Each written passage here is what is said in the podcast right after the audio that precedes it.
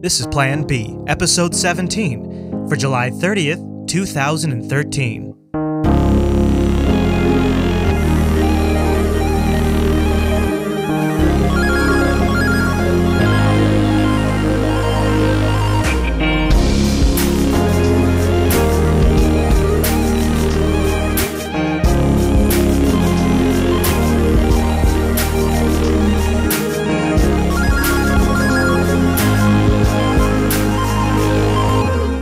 And welcome to Plan B, Jupiter Broadcasting's weekly talk show contemplating the future and present of Bitcoin with insights for the novice, shop talk for the expert, and opinionated discussion for the interested observer of Bitcoin and related technologies. My name is Chris, and joining me every single week is my co-host, Drew. Hello there, Mr. Drew.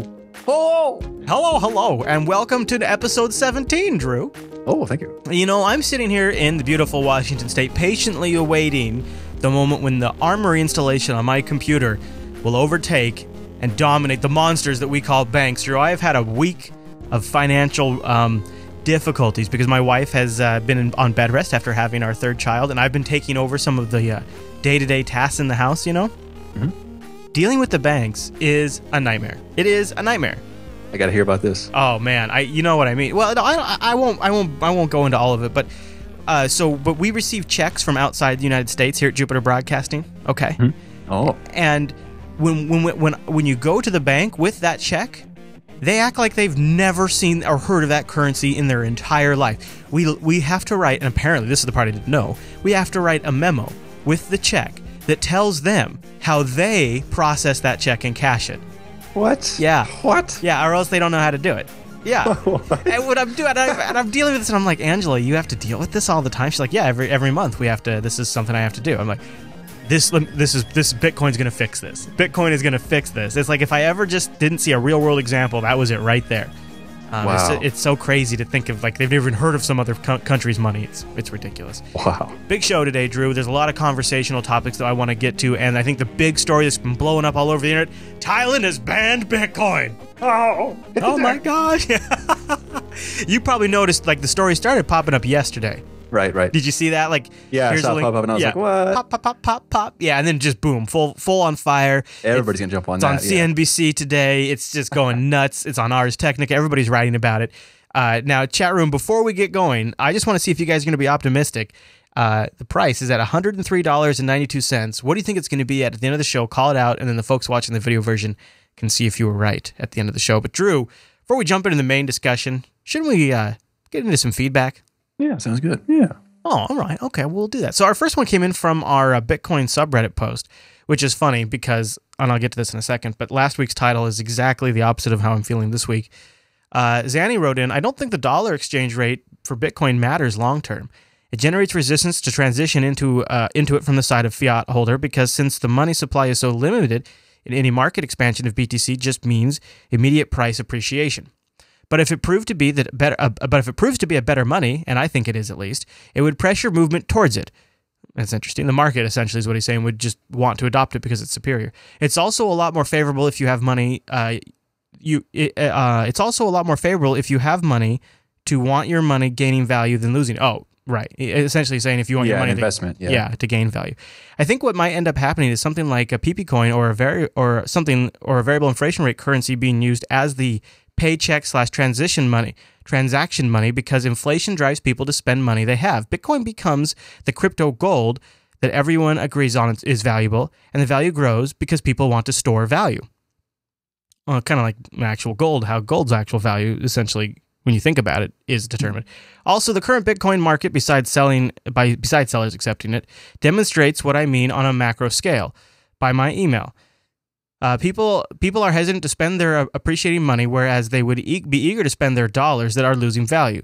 While an economy can operate in that former state, transitioning from the spend everything to the prefer to saving economy would cause tremendous recession because people dramatically restrict their money movement. Principally, non-essential good markets would collapse since it makes more sense to have your money and buy it tomorrow than buy useless crap today.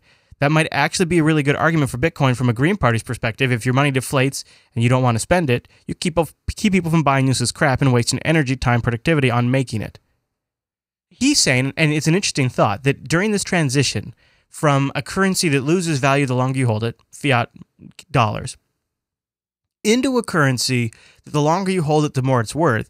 That transition period, there would be a big collapse in the economy because people wouldn't be buying all these goods because, honestly, you maybe are a little less likely to spend something that's going to go up in value on something that's trivial. Yeah, and I think people overstate the negative effects of deflation in that, you know, I think people will still continue eating and would still want to continue their standard of living and their lifestyle, at least to some degree. But, I mean, the idea of making that transition within, like, think about it, like within 1 year, going from a purely inflationary currency, converting everything and operating on a deflationary currency, yeah, I think we would see pretty significant, you know, cut in terms of the economic activity. So I think he has a point there, and I think that that's a legit point between, you know, the Keynesian and the Austrian view of economics with that. But I think, you know, if you zoom out, does Bitcoin encourage a type of society that isn't so consumer driven? I think it's possible that. Well, I mean, maybe it's ease of use, like ease of use to transfer. Maybe that lowers the amount that, or the, you know, the probability that you're going to be saving it to some degree, right? That's interesting. Because I mean, it's so easy to move around. You really don't have any overhead. You don't have any of the fees associated with, I mean, really significant fees associated with paying or you know, transferring it from here to there, like you would with other, like a dollar, you know, the dollars or whatever, or when you're working with credit cards. Well, that's an interesting point. That's a very good point. You know, and I think so. It's interesting. There was EA is the one that has the Origin store, right? Yeah, don't talk to me about it. Right. So EA released a statement in their, like it was in their financials or wherever it was, that said the store that we made the most money from wasn't Steam, wasn't Origin, wasn't even like GameStop or any store. It was the Apple Mac desktop store, proportionately. And the reason why is, I believe, the purchasing process in the Mac App Store is so slick and so smooth. You click a button and then you have that application on your desktop. It's slicker and smoother than Steam, right? It's smoother than anything else. If you have Amazon one-click purchase, you know what I'm talking about. In fact, they're so similar. Apple actually was sued by Amazon for basically essentially implementing the same thing. This was years ago. I think Bitcoin enables that on a much broader scale, because Bitcoin is taking care of so much of the technology, and it brings it brings that payment button closer to the actual payment technology. Right now, Apple and Amazon are obfuscating that with a ton of technology behind it. Right. When you click that payment button, credit card transaction processing, all this stuff in databases is happening that is monstrous. But whereas Bitcoin, that can happen much closer to the wire, much closer to the button. And I think when you can lower the friction for purchases like that, people are demonstrably more likely to purchase, because it's sort of, especially in the free to pay kind of economy, which the internet seems to be really pushing, where you're in for nothing. So since there isn't that initial investment, you haven't spent that $60 on the game, you're willing to spend it at maybe $2 on the coins or $1 on the armor. And Bitcoin also really enables that type of economy. So I think you're right, Drew. I think you at one time you'll have a collapse in some traditional methods, and another time you'll have sort of an uptick in another type of spending. I want to zoom out, though, and say maybe it's a good thing. Maybe Bitcoin offers our consumeristic, celebrity-obsessed society a chance to reset a little bit.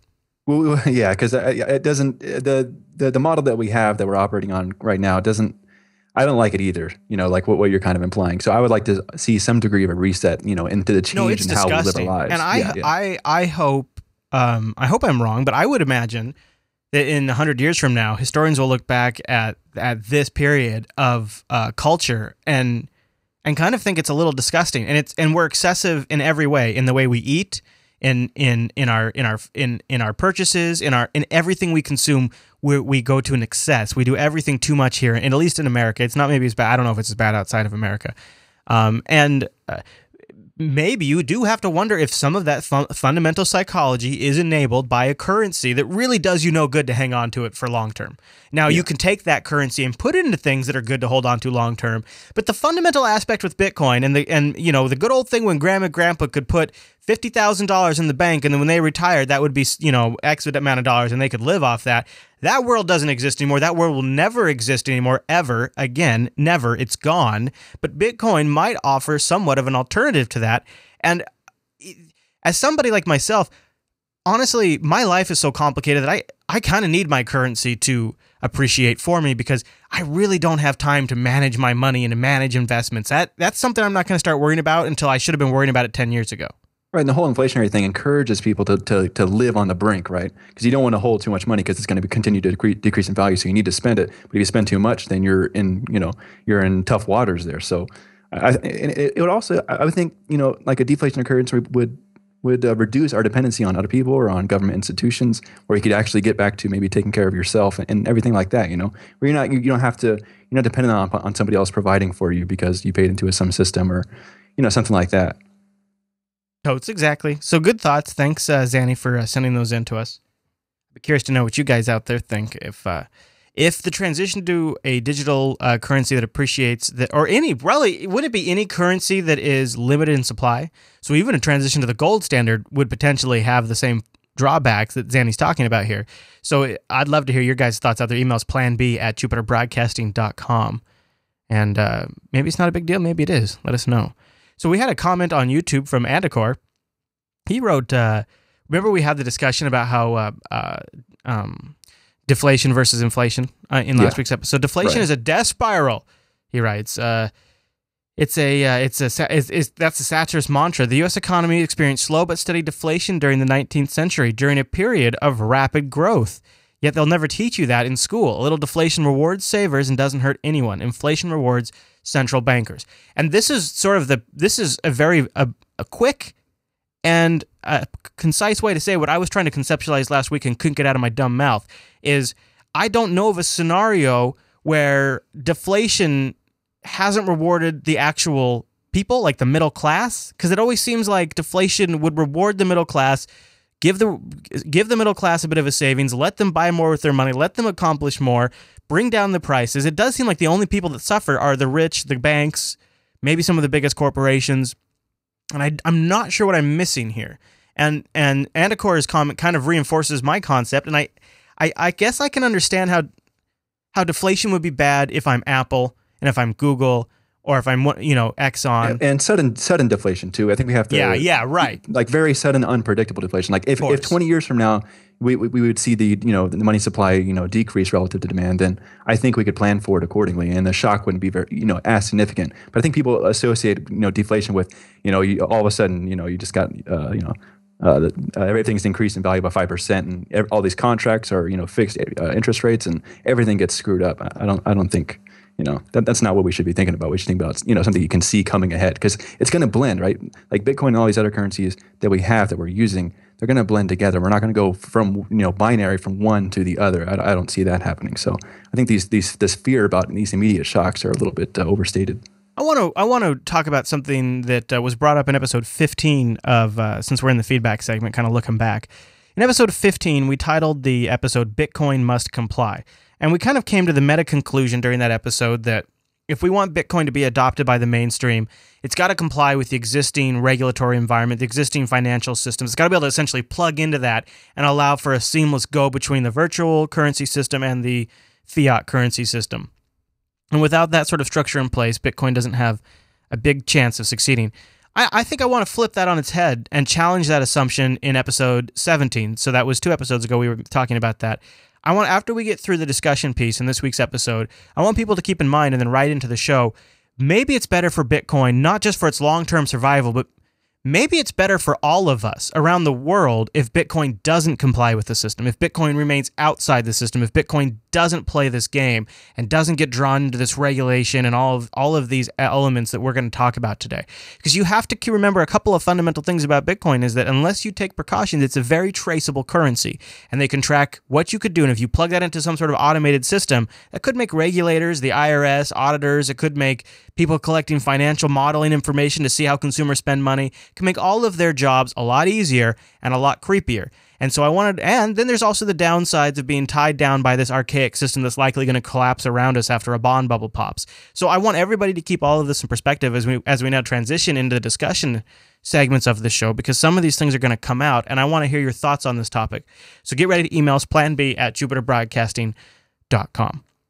But before we get to that, we do have a Block Eruptor update. One last little bit of feedback. Drew's been rocking those new USB Block Eruptors at his house. He's got them hooked up to a Raspberry Pi. What's the latest, Drew? Well, the latest is I'm not making much with the difficulty adjustment. No, you just did the math, didn't you? Well, it's going to be a while. It's going to be a while. That's about all I can say. You've made like nothing. Yeah. So, you know, it cost me three Bitcoins to get those things. And I've been running them for about 2 weeks straight, I think. I'm starting to lose count, but I made it to 0.26 in terms of profit. So maybe in a couple of years, I'll see my 3 Bitcoins again. But maybe after that, I might see, you know, 0.1. Yeah, you're doing your part to secure the network, Drew. Yeah, yeah. I'm just, you know, sacrificing myself for everybody else, you know. Anyways, there's a quick Block Eruptor update from BTC Guild. As some may know, I think the price when they first came out were 2 Bitcoins each. They dropped to 1, and that's when I bought my 3 for 1 Bitcoin. They've dropped the price again down to 0.6 per unit. So, you know, obviously compensating for the increase in difficulty, I would think.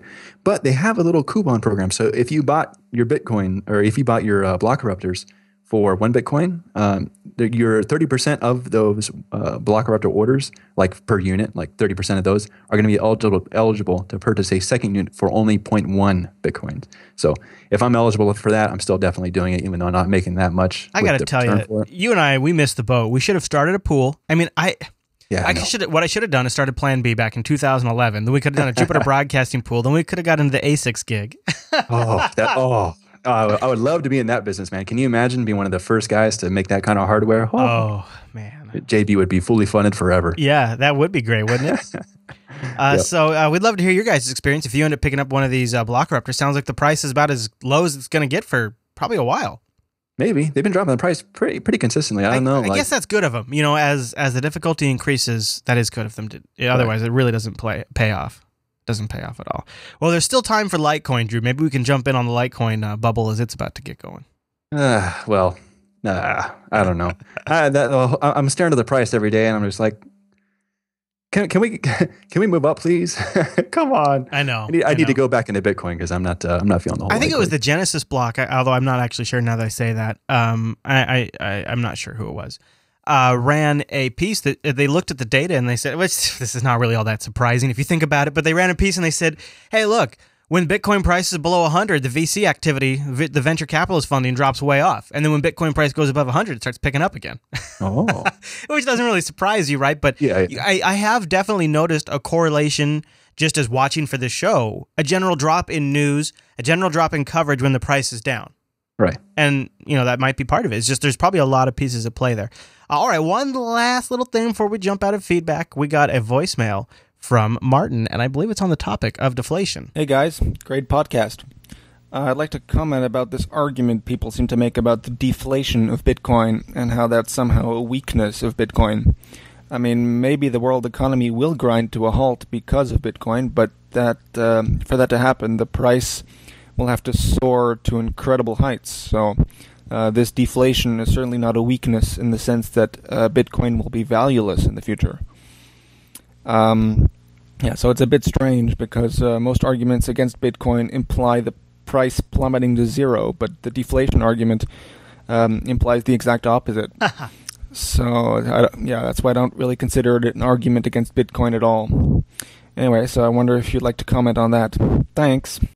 That is funny, right? Because we're all worried about Bitcoin being worth nothing one day. Oh, true, yeah. And then at the same time, we're worried, well, what if it's worth a lot? Well, it is deflationary. We're talking about the price, you know, per coin increasing, but also fearing that's going to be to zero. We're kind of going in two directions. Right, exactly. And I guess that's human nature, just to worry. And then, of course, what always ends up happening is the reality is somewhere in the middle, and it's a little gray. And it's never quite as bad or never quite as good as everyone thought.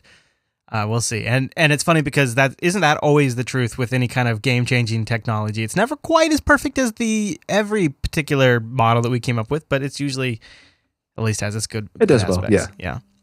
Okay, well, I want to remind folks, you can also leave us a voicemail. Just give us a ring, 1-352-587-5262.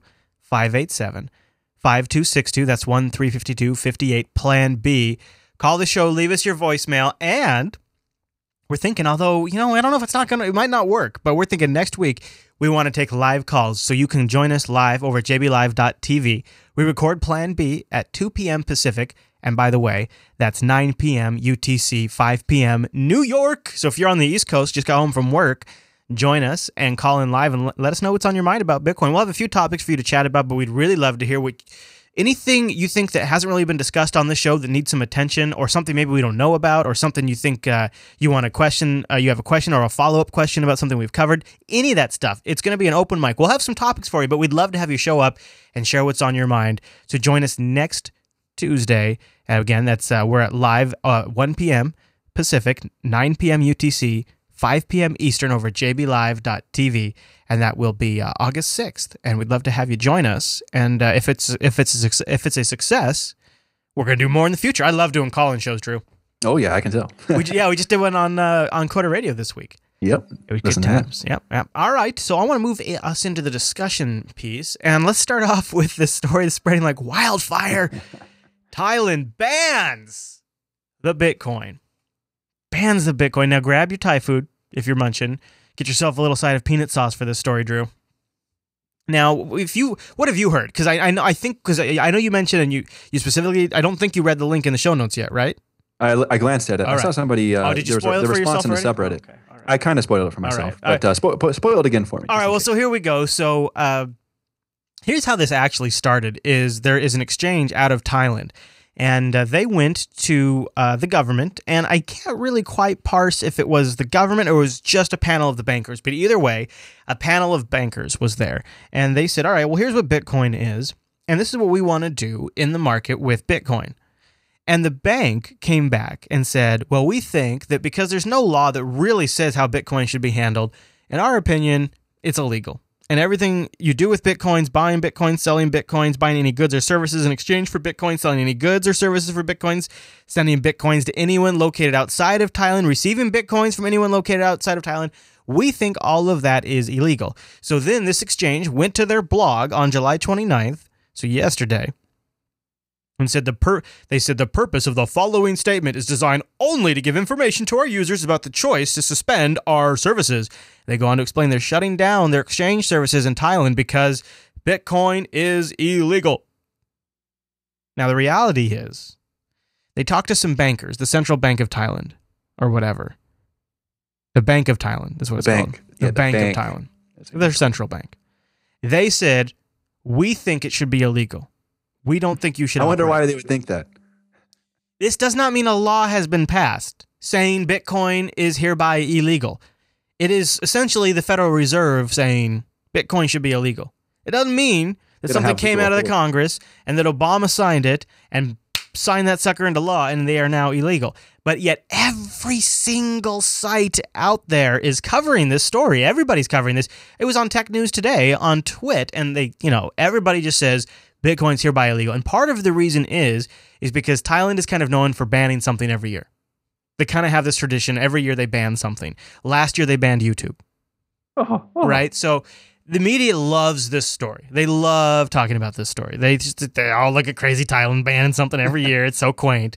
And it's not really what's going on. At least that's my understanding. I might have it wrong, but that's essentially what I've grokked from this. And it's kind of interesting because I think it betrays potentially... Okay, so I guess I should back up. In a sense, it's effectively illegal because this exchange is shutting down operation, right? Right, yeah. You're not allowed to, you have to go through the banking channel and they're deeming it, they're not going to work with you. So it's like a soft illegality. Now, I wonder, IP Extreme could be right. Perhaps the Bank of Thailand is a government agency, whereas the Federal Reserve is actually, right, even though it has federal in the name, is not a government agency. I wonder if that could be a little bit of it, but either way, it is effectively, it is in effect. It is the illegal, like codified law or not, it is in effect, and the exchange is shut down. Now, the media has exploded with this because they just love themselves a bad Bitcoin story, especially Slashdot. Slashdot will never run a positive Bitcoin headline, but if there is something negative about Bitcoin, even the slightest just possible implication of negativity, man, Slashdot, man, they got that. They're on that. Slashdot's on that, man. And man, they get a lot of submissions. They're super busy, but they'll find time to submit that negative Bitcoin story. It drives me crazy. And if anything, Slashdot should be exactly the kind of community that's for Bitcoin. This is exactly, really like the part that gets me. Right? They're kind of... Yeah, exactly. Yeah, I don't get it. Whatever. You know what? Fine, Slashdot. You can go suck the dick of the Federal Reserve and enjoy your fiat until it pops in your face. Yeah. I'm just sick of it. Nobody's doing objective reporting on this. Why isn't anybody clarifying the fact that this is the wishes and advisory of the bank and not necessarily some sort of mandate from above? But let's talk about what if it is, Drew. Does this matter? Is this the beginning of a trend, Drew? No. Well, I mean, you know, who knows what's going to go on with the legality in Western nations and the regulation? I mean, it's going to take them forever to figure this out, right? That's how they work, right? It's going to take forever for them to figure anything out, and they might do something, but what we need to do is make sure there's a lot of jobs and a lot of people's existence dependent upon Bitcoin, and perhaps that can be used as a way to lobby, you know, federal institutions to not outright make it illegal or try to impose any significant regulations on that. Maybe we can build just like with the internet, you know, where you can. Where it kind of grew up outside of their view, and then all of a sudden it's here, and they can't really lock it down too well. You know what I'm saying? Yeah. I don't see it.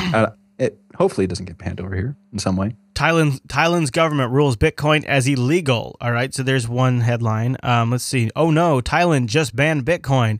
Virtual currency blocked in Thailand. Thailand bans Bitcoin. Thailand reportedly bans any form of Bitcoin. Bank of Thailand bans Bitcoin. Bitcoin's banned in Thailand. Here's another headline. Thailand just banned Bitcoin.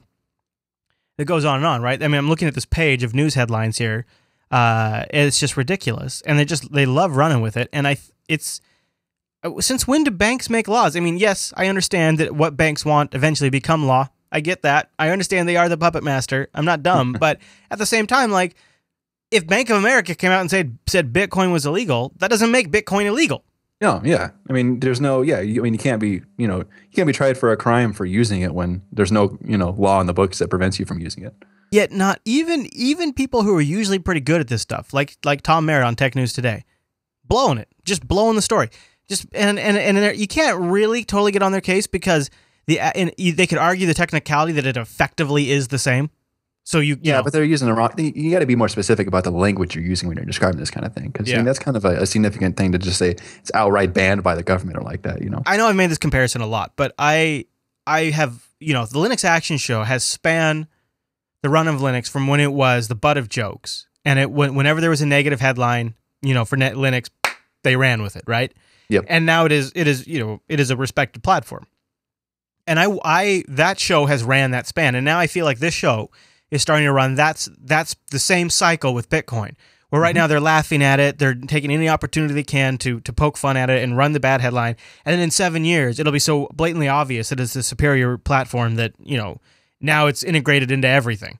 And I hope that's the phase we're in right now. I hope that Bitcoin, and not every technology makes it beyond that phase, just to make it clear. Some stuff dies at that phase, and it's just a, you know, it just depends on what the stuff's made of, but it's so frustrating to see this now, and this kind of stuff is like, it's kind of a joke when Thailand does it. We won't find it so funny though if the same recommendation came out from, you know, a Western nation.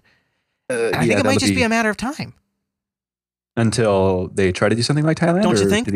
Don't you think? It's hard to tell. There's two routes to go. The Western nations are either going to see a way to make a buck off it, i.e., tax, or they're going to try to shut it down. Of course, they won't be successful. I'm not saying they will be, but they're going to try to. They're going to try, or at least, you know, via law. Yeah, I don't think they'll go so far as to ban its use or whatever. But I mean, I think they're going to. The NSA is probably going to start watching addresses and watching coins move about, and then right? Try to associate them with identities. And, you know, decrypt a little SSH. You know, do a little TLS or SSH decryption with their little private keys and figure out, you know, what address was provided to you when you went to this website and purchased a good. Right. I mean, if I'm law enforcement, the last thing I want you using to buy your drugs is cash, right? I'd much rather use Bitcoin. Oh, absolutely. Because you're broadcasting that transaction to everybody. And it's unique to you. If I could prove that this number, this unique number, belongs to you, my case is done, right? There's not really a way, if I give somebody a bag full of cash to buy some heroin off the street, there's no way to really prove that cash came from my wallet. But right. If I buy that same bag of heroin with a couple of Bitcoins, there is absolutely a way to prove it if I don't take those precautions. And once something becomes mainstream, lots of people won't be taking those precautions. A lot of people don't, you know, there's a lot of people who don't know how to protect themselves like that. And it is a perfect opportunity for law enforcement to sit back and download the blockchain and then just start pattern matching. Yeah, right? We're still pretty primitive, right? With monitoring patterns within like the Bitcoin network and transactions. I would think in some period of time that there'd be some pretty nice analytics tools for analyzing how stuff is moving about. I mean, we've seen some very interesting analytics just with enthusiast tools and some open source groups creating some great code and putting it up on a website and a GitHub repo. Imagine what a government agency with some serious funding and some serious motivation to stop terrorism could do. Yeah, and that's the main thing, right? Maybe that's how it starts. Is maybe you start. So you got to look at it. They got to look at it from. I think the federal government has to look at it from a couple of perspectives. There's a pretty clear way you could tax it, either as a commodity that when people go to cash in, they have to pay taxes on, just like you do when you sell some metal. That would suck, right? Or as a digital good. So at the time of barter, they would consider it a form of barter, and the time of sale, then the seller would be responsible for the sales tax, which they would just pass on to you like they do now. And when you think about it, Drew, think about this. When you buy something, it's $2.99 plus tax. Everything you freaking buy has plus tax. They could do the same damn thing with Bitcoin, right? There's no reason they can't do it if they have the right tracking system in place. Not saying they will. Their other option would be to shut it down and fight it, but it seems like, to me, there's a better chance they could make a little bit of money off it, even for just, the people who aren't taking precautions. And they could use it for monitoring purposes, so that way they could watch international groups that are transferring funds between each other. And then think about like the kind of case they could bring against the next underwear bomber, and maybe he bought and paid for his underwear bomb parts with Bitcoin. And if they could track those transactions and show it went back to a wallet on his computer, holy crap, that would be a hook, line, and sinker solid case. I mean, why wouldn't they embrace that? Oh, they absolutely would. I'm sure they're really. I would bet that they're seeking some kind of association with that, right? Because I don't think they can really just do something outright without any kind of major like any kind of significant event that could scare the public. Because the main thing we live off here is fear, and the whole Patriot Act being written before 9/11 and then being passed immediately after 9/11, I would think that they would take the opportunity to not waste any kind of crisis and would love to associate it. Bitcoin was some kind of terrorist activity, then they'll make their move right there. But I think they just have to wait for that moment. If something like that does happen, then there you go. That's a perfect moment for them to attack. Do you think? Do you think that's when they attack? Or do you think they just kind of sit back and just let people start using it, and then they've got it when they want it? If we have some kind of event like that, then I think that'll be their point of attack. But I don't know if they're going to sit around for 5 years and just let people pay taxes. Right? I mean, how long is it? So one of the things that came out after the Boston bombers, and then we documented this in the Unfiltered show, is they said that the Tsarnaev brothers radicalized over the internet after the brother went on his trip and came back. They continued to radicalize via the internet. And, they can use this to sort of justify PRISM. They can use this to justify monitoring. They can use this to justify shutting down websites. It's great. And all you need to add to that narrative is, and they bought supplies, or they paid for training. With Bitcoin. There you go. They paid for training with Bitcoin. Yep. All you need is anything like, they sold drugs and profited from the drug sales in Bitcoin and used that money to buy gunpowder or whatever, right? That's all you need, and all of a sudden... the game changes. The narrative changes, and so many people are ignorant to what Bitcoin is and what it represents. That it has to be an easy sell, right? It has to be an easy sell to the majority of the public. I would think so. Well, nobody understands how it works, especially if you act soon enough. When it sounds like crazy magic, right? If you wait a few years, cryptocurrencies are going to start to be a little more commonplace. You're going to have a lot more branded currencies. You're going to have Amazon coins. You got Starbucks. You got all these different. I mean, virtual currencies just. By the very nature of corporations becoming more powerful and wanting to control more of this, virtual currencies will become more commonplace. But if you jump on it soon enough, you could demonize these non-branded virtual currencies, these ones that are these shady hacker internet currencies. You don't want those. You want the Starbucks. You want the Apple coin, the Amazon coin. Those are the trusted coins.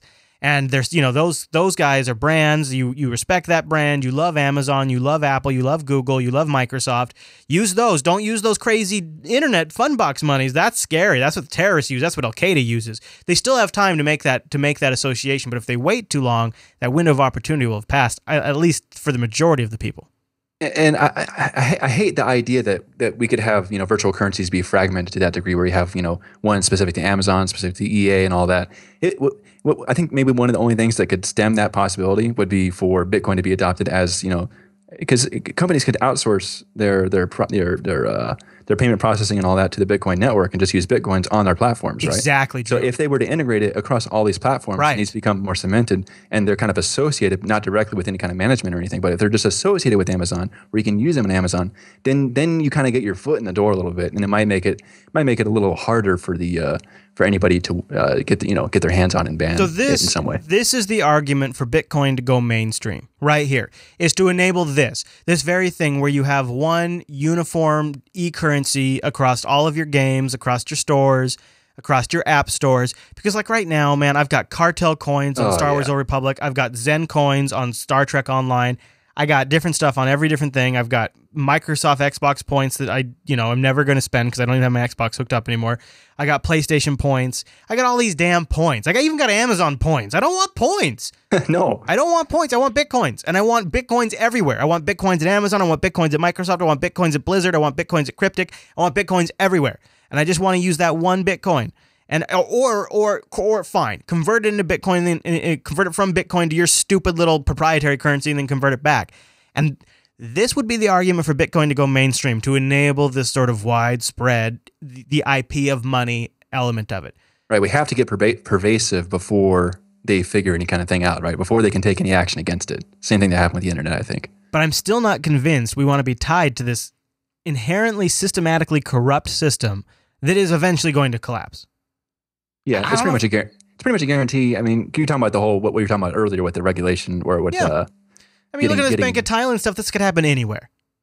And all it takes is for an administration to change, or some director somewhere to change, or some terrorism event to happen where they rebrand Bitcoin as the evil money of the terrorists. And the whole thing, once you're tied to these guys, the whole thing could come crashing down. They could start shutting you off immediately. And everybody thinks just because we're legit, then they won't shut us down. That's bullcrap. That's false. They can do whatever they want. The people who are telling you that, the people that are selling you that narrative, are the people that stand and make a buck off Bitcoin working with these systems. And I don't mean to talk badly about the great guys at BitInstant or Coinbase or any of these places, all these guys that are pushing, we got to integrate, we got to regulate, but it's because they all stand and make money off it if we do, and they don't make any money if we don't. But that doesn't mean that Bitcoin isn't any less functional for some of us. It might not do all of the things that your debit card does, but you've got a debit card for that. Maybe we need a currency of the people that is isolated and protected from the enormous, historic, worldwide economic collapse that could be potentially coming. Maybe not, but could be, likely is. Maybe we need something that's not attached to that at all. It's its own isolated island. So when that system comes crashing down, we all have something we can just switch to. I don't know. Maybe that's crazy. Or maybe the solution is to integrate the two and then slowly transition. I would love to hear the audience's thoughts. I'd love to hear your thoughts on that. That's a great topic to hear from the audience. But I don't know. Like, I understand where these companies are coming from when trying to get legit, to at least enable people to get into Bitcoin more easily in the beginning. But you're also, I don't like the idea of getting in bed with regulatory agencies in any way, or trying to appease them to allow yourself to function freely, without their oversight. Is it like kind of like bloggers and like, so imagine like new media tying themselves to newspapers, like making sure everything we do is cool with the newspapers, making sure we're following the newspapers' rules, making sure we're following the newspapers' standards and all of the new things the newspapers do, even though the newspapers are dying dinosaurs. But let's make sure we're making the newspapers happy. Yeah, that's a great comparison. No, yeah. I don't like the idea of getting in bed with them. So I'm with you with your whole with your nice little speech there. I like the idea of trying to stay separate so we don't get tied into all this stuff, and we don't let them in. We don't let them influence certain aspects of the protocol. Like there's some changes that we're going to be talking about here in a little bit to the 0.9 version of Bitcoin, and also that fork that we can talk about that's related to this. Yeah. Yeah, yeah. All right. So, audience, let us know. We definitely want to hear your thoughts. Plan B at JupiterBroadcasting.com. I mean, just here in episode 15, we were saying, compliance is the way forward. We have to adapt or be destroyed. And now I'm thinking about this, and I'm just watching this crap with the Bank of Thailand, and I'm just wondering if maybe we can't go too far, and if maybe we aren't being led by false prophets, because these people who are leading us down this path, the people who are arguing this, they are the people who make money off of this. Yeah, they have a little tainted incentive there, so you have to be wary about what they're trying to pull us into. Yeah. I want to talk about the Kickstarter project before we get into some of that fork discussion. So last week, and I wasn't even sure if I was going to put it in the show, but I decided it was interesting enough we could talk about it. Remember we talked about that Kickstarter, Bitcoin the movie, was a brother and another guy, the little production crew, and they were launching a Kickstarter, and we were like, do we want another documentary? Ah, why not, right? Right. Well, we don't have one anymore. Yeah, no, Andre Wong, the entrepreneur behind the movie, he launched that crowdfunding campaign on Kickstarter on July 16th of this month, and then he scheduled it to run till August 15th of next month with the goal of $100,000. But late last week, I think like Friday, Kickstarter just shut the project down. Kickstarter pulled the plug. The movie had $15,000, almost $16,000 pledged, 154 backers. No reason given so far. That sounds a lot like what's happening, or you know what happened with some bank accounts associated with some exchanges and some Bitcoin stuff, right? I guess the answer here would be, the thing to look into here would be who owns Kickstarter, I guess, because Kickstarter sort of famously allowed a book called The Seduction Guide or something like that. Yeah, right. Which sounds like a book that I should. I mean, they let the seduction. No. I mean, that book was supposedly like a guide to I don't know. From what I read, it was a guide to essentially rape. Yeah, and they allowed it to go through to the end, correct? Yeah, they let it reach funding, and then later issued an apology. This thing is, and this, by the way, remember we just had the Life on Bitcoin couple. Mm-hmm. They made funding. It through. They got funding like a week before this guy went on Kickstarter. I don't know, man. Hopefully, it's something, some kind of some weird screw up that they had with them, or I don't know. I don't know. Yeah. They're not, going to be blocking out any kind of Bitcoin. Maybe it was on a rule technicality violation. Maybe it's something as simple as that. Kickstarter's I don't know what. What's the word? They follow the rules closely, right? So I mean, they're sticklers. There you go. They're sticklers. Oh yeah. And like Corey says in the chat room, this is why we need Bitcoin. And by the way, maybe they should try funding on one of those Bitcoin project sites. There is a bitcoinstarter.com. And yeah. I think they were talking about that too. They might go that route. Yeah, that's the funny thing. Later on, CoinDesk was writing a piece on this, and he says they asked them about it, and they said, yeah, we haven't looked into that yet. What kind of crap is that? We're thinking about setting that up. We haven't done coin-based funding yet. And the other thing he said, which I thought was really interesting, is he said they're shutting down all of their Bitcoin operations. The creator of the movie. What the hell does that mean? What does that mean? That doesn't sound right. It's sorry. They had no mechanism. He said, this is why we have paused all our Bitcoin-related activities. This guy, this guy does not sound like a Bitcoin enthusiast at all. This sounds like a guy who's got himself a couple of nice cameras and wants to make a buck doing a Bitcoin show. He wants to go out there and make a Bitcoin movie. That's what he wants to do. Right, he wants to go out there and do a Kickstarter project for $100,000, maybe make $25,000 off the whole thing total after all costs are paid, and make a cute little documentary about Bitcoin. I mean, he didn't even consider using Bitcoin. He's going to put a pause on all Bitcoin related activities. This doesn't sound like a Bitcoin enthusiast at all. This sounds like somebody trying to make a buck. Yeah, because he had no other mechanism for funding, right? He had no address where you could donate bitcoins to help fund it, which is a very strange thing. Which the Life on Bitcoin couple did, right? They had that separate Bitcoin. So, you know what? Well, let's see what happens. Maybe you can try. Maybe you can try again. Maybe you'll try again. All right. Well, we've been a little down. And I thought maybe we could pick ourselves back up. NBC World News. I mean, this is front and center here, people. This is not bad. They ran a piece about a little town in Berlin where they have a sign above a popular bar in the, I guess you call it Kreuzberg district. They'll probably tell us in the clip, where it tells customers that they prefer honest money, such as gold, silver, and Bitcoin. It's Room 77. It's among a cluster of more than 24 local businesses that accept the virtual currency for everyday payments, with stickers that have the Bitcoin logo on the restaurant doors, shop windows. They all guide you the way. And I've actually been intending to play a little piece about this from the BBC for almost a month. And then I deleted the clip just a couple of days ago. Then this piece popped up on NBC, and I thought, this is a sign. It's time to cover this on the Plan B show. So sit back and picture a world, picture a town, if you will, where Bitcoin is just as common as accepting any other form of payment. It's magic. Oh. The Berlin district of Kreuzberg has been known for its colorful mix of young families, students, political activists, and protest thinking. A multicultural neighborhood where alternative lifestyles have found a home. Now, a new currency has become the talk on the streets. service and a preferred payment system for many residents and visitors. It is called Bitcoins, a decentralized digital currency that has been coined the Wild West of financial markets. At more than 24 locations in Kreuzberg, including bars, cafes, record stores, and printing shops, tech-savvy Bitcoin enthusiasts can pay with virtual money. While Bitcoins are traded in the virtual world, there is actually hard currency. This is 10 Bitcoins that can be traded on and offline.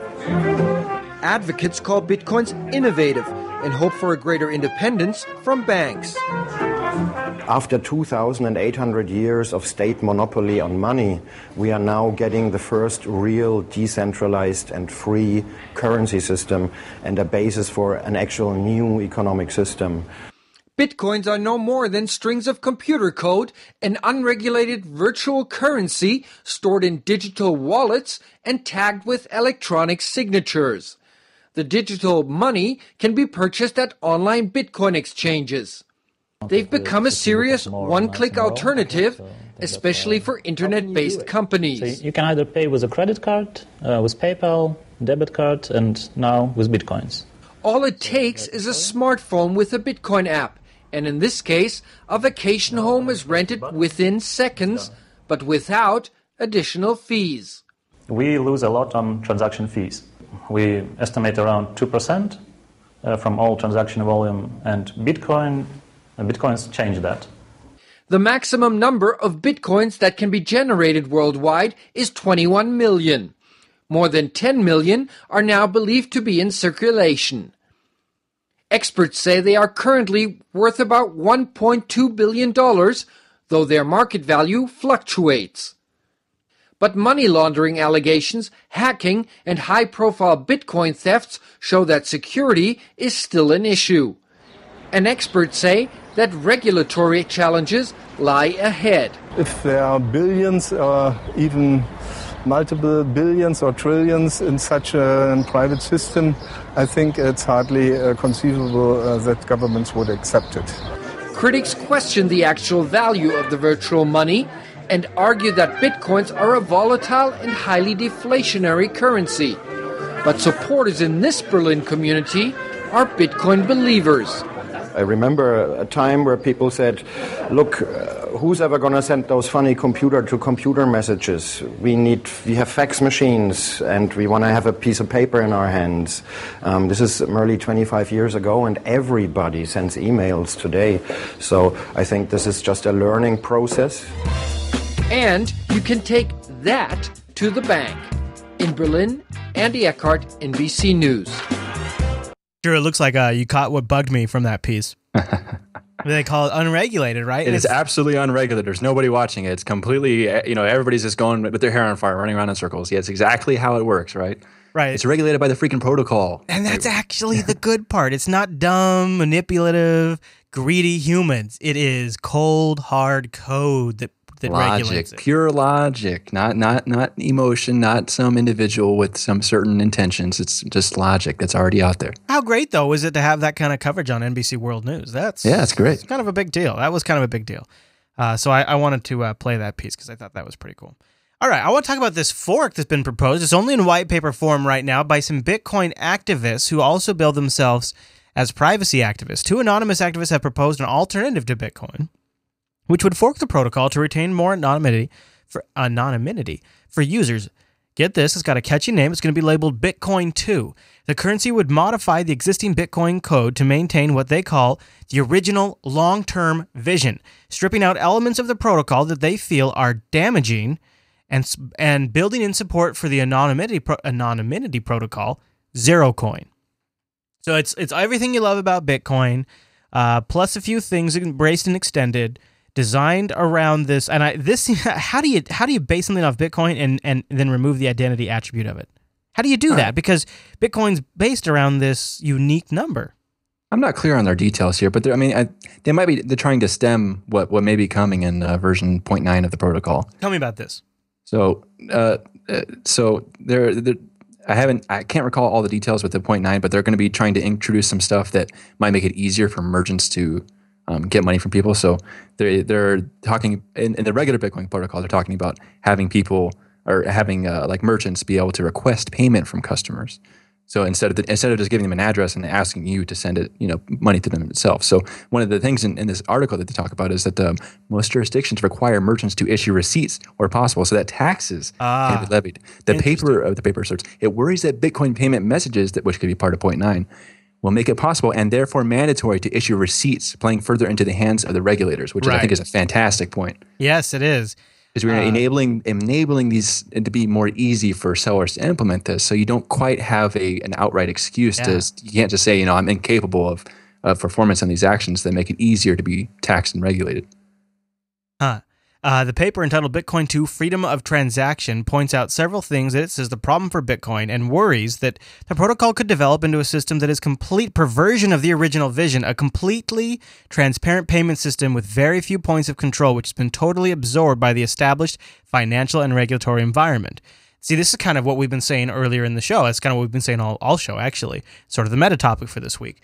And, of course, Jeff Garzik, who we've talked about before on the show, he's a core developer of Bitcoin. He says, to me, this is just another altcoin, and they're attempting to ride on the coattails of the Bitcoin brand. But other than that, experimentation is a good thing. The marketing of most altcoins is inevitably Bitcoin critical, as they want to distinguish themselves from the main competitor. So he says the reason why they're harping on Bitcoin isn't because we're being absorbed by a regulatory monster. It's because they need to harp on it in order to market themselves. Perhaps that actually might be a little true, you know. But I think it's kind of silly. I think we still have this silly perspective where we think there can only be one coin, right? I mean, we always these conversations always presume that there's not going to be 30 different coins, and maybe some coins will work better in some regions of the world. And while they have the capability of being worldwide, maybe it'll be a little bit like instant messenger networks or social networks, where Okert, or whatever it's called, is popular in one area, right? Brazil, yeah, back in the day. Yeah, and Plurk is popular in China, and you got Twitter in the U.S. and most Western nations. You could have a scenario like that. You also could just have a scenario where there's certain coins that maybe black markets transition to, maybe Silk Roads and your what's the other one called? Atlantis. Maybe I wouldn't know, but I heard it's Atlantis. Right. Maybe they move to something that supports the zero coin protocol, and you go to BTCE. You take your Bitcoin and you move it into this Bitcoin 2, and you buy your bag of whatever goody pills, and then you're good. And maybe that's and when you buy a piece of hardware or you pay for some Usenet searching service, you use regular Bitcoin or you use Litecoin or whatever it is. And maybe it's just one of them. I don't buy this, we can only have one money system. Now, I do kind of agree there can really only be one money, as far as, you can't ask merchants to support 50 different currencies. Right. So I kind of see the point there, but... The region-specific thing is a good thing that I haven't thought about. Because certain altcoins might penetrate certain markets at different rates, and like you're talking about with Orkut, whatever it was in Brazil, the precursor to Google Plus, that was huge in Brazil apparently. But we have Facebook here, we might see some penetration with different altcoins in just a different area, just because that's how it's worked out. Yeah, and or different, maybe instead of different markets, maybe it's different types of economies. Like I know I made this mentioned before, but boat sales and RV sales and house sales, maybe those use Bitcoin, and candy bar sales and groceries, maybe they'll use a different type of coin. Something where it's something, kind of going back to that appreciation thing, is something where maybe Bitcoin is that currency that's sitting there and it's sitting in your wallet and it's gaining value. So you're not buying your sandwich with it. But maybe you're willing to buy a boat because that's also going to appreciate in value. You're going to buy a house because that's also going to appreciate in value. So, you make those kind of decisions. And when you're buying your foods, like your fast food, you use your Litecoin. It just, to me, seems to make sense. Yeah, seems legit. I like it. Legit. All right, before we run, we want to get to our Bitcoin picks. We got 2 this week. And Drew, you found this first one. What is it?